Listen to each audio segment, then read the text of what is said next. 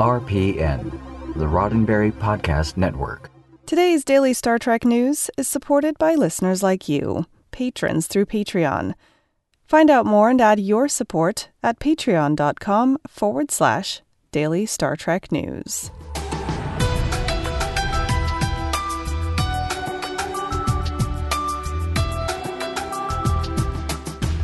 Hello and welcome to your daily Star Trek news from the Roddenberry Podcast Network. I'm Allison Pitt, and today is Thursday, March 5th, 2020. On today's show, renowned TV animation writer David Wise has passed away. Star Trek Timelines has been bought by game developer Tilting Point, and Viacom CBS is considering selling off publishing house Simon & Schuster. All this, plus the Star Trek events in your area to look forward to this weekend, coming right up. Respected television animation writer David Wise, who wrote the Star Trek The Animated Series episode, How Sharper Than a Serpent's Tooth, has died. His death on Tuesday, March 3rd, was announced on his Twitter account. The announcement read After a tough battle with lung cancer, David Wise passed away peacefully at home last night, surrounded by family. Please feel free to tag this account to express your condolences. All are welcome here, just as they were in David's life. Friend, family, peer, fan, all of you.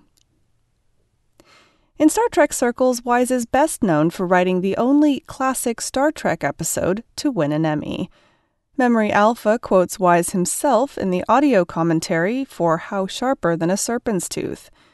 When Filmation submitted Star Trek for the Best Children's Series Emmy, this was the episode they submitted. Wise's co writer Russell Bates also commented that the episode became the only credential submitted when Filmation received an Emmy nomination for the series, and thus was instrumental in the winning of a 1975 Emmy Award, the franchise's first Emmy win. Outside of Star Trek, Wise was known for his numerous credits as a television animation writer.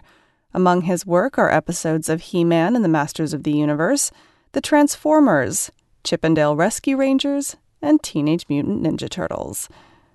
Please join me in sending condolences to Wise's family. Game developer Tilting Point has acquired the popular mobile game Star Trek Timelines from Disruptor Beam. Star Trek Timelines is a hugely popular character collection role playing game, or CCRPG, with 8 million downloads that's made more than $100 million to date. Now, according to a piece from VentureBeat, original developers Disruptor Beam have sold the game in its entirety to Tilting Point so they can focus on development of their own Disruptor engine, a platform built to support other mobile games. Meanwhile, says VentureBeat, Tilting Point has formed a new studio, Wicked Realm Games, to support the title in Boston and hired 19 key Disruptor Beam team members.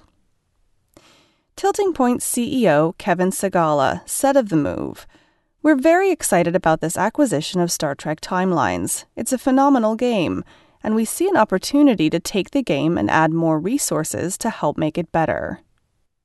Segalla went on to explain that they've extended the Star Trek license and are adding new content, including from the latest series, Star Trek Picard. And I really hope they add in a shovel. That's a Mythic Quest reference. Anyway, Star Trek Timelines is available now on multiple platforms iOS, Android, Windows, Steam, and Amazon. And a big thanks to Keith for alerting me to this story. More news and the weekend's events in just a moment, but first, a word from me. Daily Star Trek news is supported by listeners like you, patrons through Patreon. From as little as a dollar a month, you can help support the show so that I can bring you the best Star Trek content as it happens. To find out how you can be a part of the Daily Star Trek News family, please head to patreon.com forward slash Daily Star Trek News. That's patreon.com forward slash Daily Star Trek News. And a big thanks to you for supporting this show. Viacom CBS is looking to sell off Simon & Schuster, the publishing house behind hundreds of Star Trek titles, including the recent Star Trek Picard novel by Una McCormack, The Last Best Hope. A piece from Variety says that while speaking to investors at a Morgan Stanley event yesterday, Viacom CBS CEO Bob Bakish said that the company was looking at all their assets and Simon & Schuster just doesn't quite fit with their plans. He said Simon & Schuster is not a core asset. It is not video-based. It does not have significant connection for our broader business. Bakish went on to further explain that Viacom CBS has had previous unsolicited offers for the publishing unit and that they will be looking at their options once the market stabilizes. According to the Variety piece, the value of Simon & Schuster could be somewhere between $1 billion and $1.5 billion. Simon & Schuster's CEO Carolyn Reidy reassured employees yesterday in a memo, saying, "We have a history of strong and long-lasting relationships with our authors, and we will continue to bring important voices to readers around the world." both with our current publishing and our rich backlist of perennially favorite titles.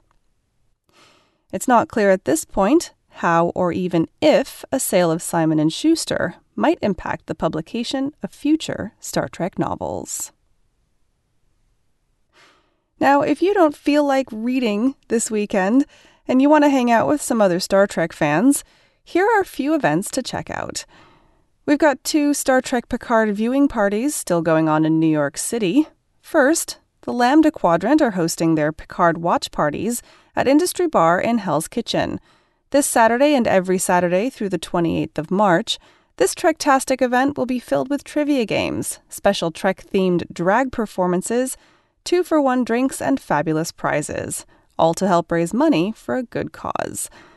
Then, also in Hell's Kitchen at Vodka Soda Bottoms Up, Gaze in Space is hosting a viewing party also on Saturdays through the end of the month. They'll have special guest appearances, live musical performances, Trek trivia, prizes, and more. Then, starting next Monday, William Shatner continues his live tour with appearances in Glasgow, Dublin, Essen, and Berlin. All these events and more are available for you to peruse and share on dailystartreknews.com. If you have a local event that you'd like for me to include in next Thursday's show, then please email me at info at dailystartreknews.com or use the hashtag DSTNevents on Twitter and I'll retweet you. Also, if you attend a Star Trek event and you'd like to write a review of your experience, send it in and I may use it on the show. Finally, today, before I leave you, I just want to let you know that yesterday I had the pleasure of appearing on Orville Nation as a part of their Power Women Wednesday. I joined PJ, Raquel, and meteorologist Katie to talk about Star Trek, the news, and of course, the Orville. And spoiler alert, I reveal who I'd choose to be Tuvixed with. Head over to Orville Nation on YouTube, or you can also check out Daily Star Trek News on YouTube, and I've added it to a playlist on my channel too. Well, that's it for today's daily Star Trek news from the Roddenberry Podcast Network.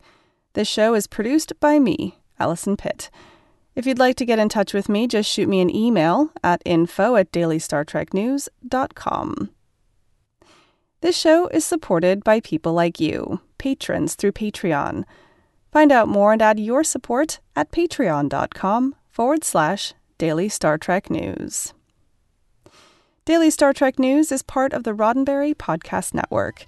For more great Star Trek podcasts, be sure to check out podcasts.roddenberry.com. I'm back tomorrow with more of the Star Trek news you need to know and the answer to this week's trivia. I'm Allison Pitt. Live long and prosper. Podcast.roddenberry.com, the Roddenberry Podcast Network.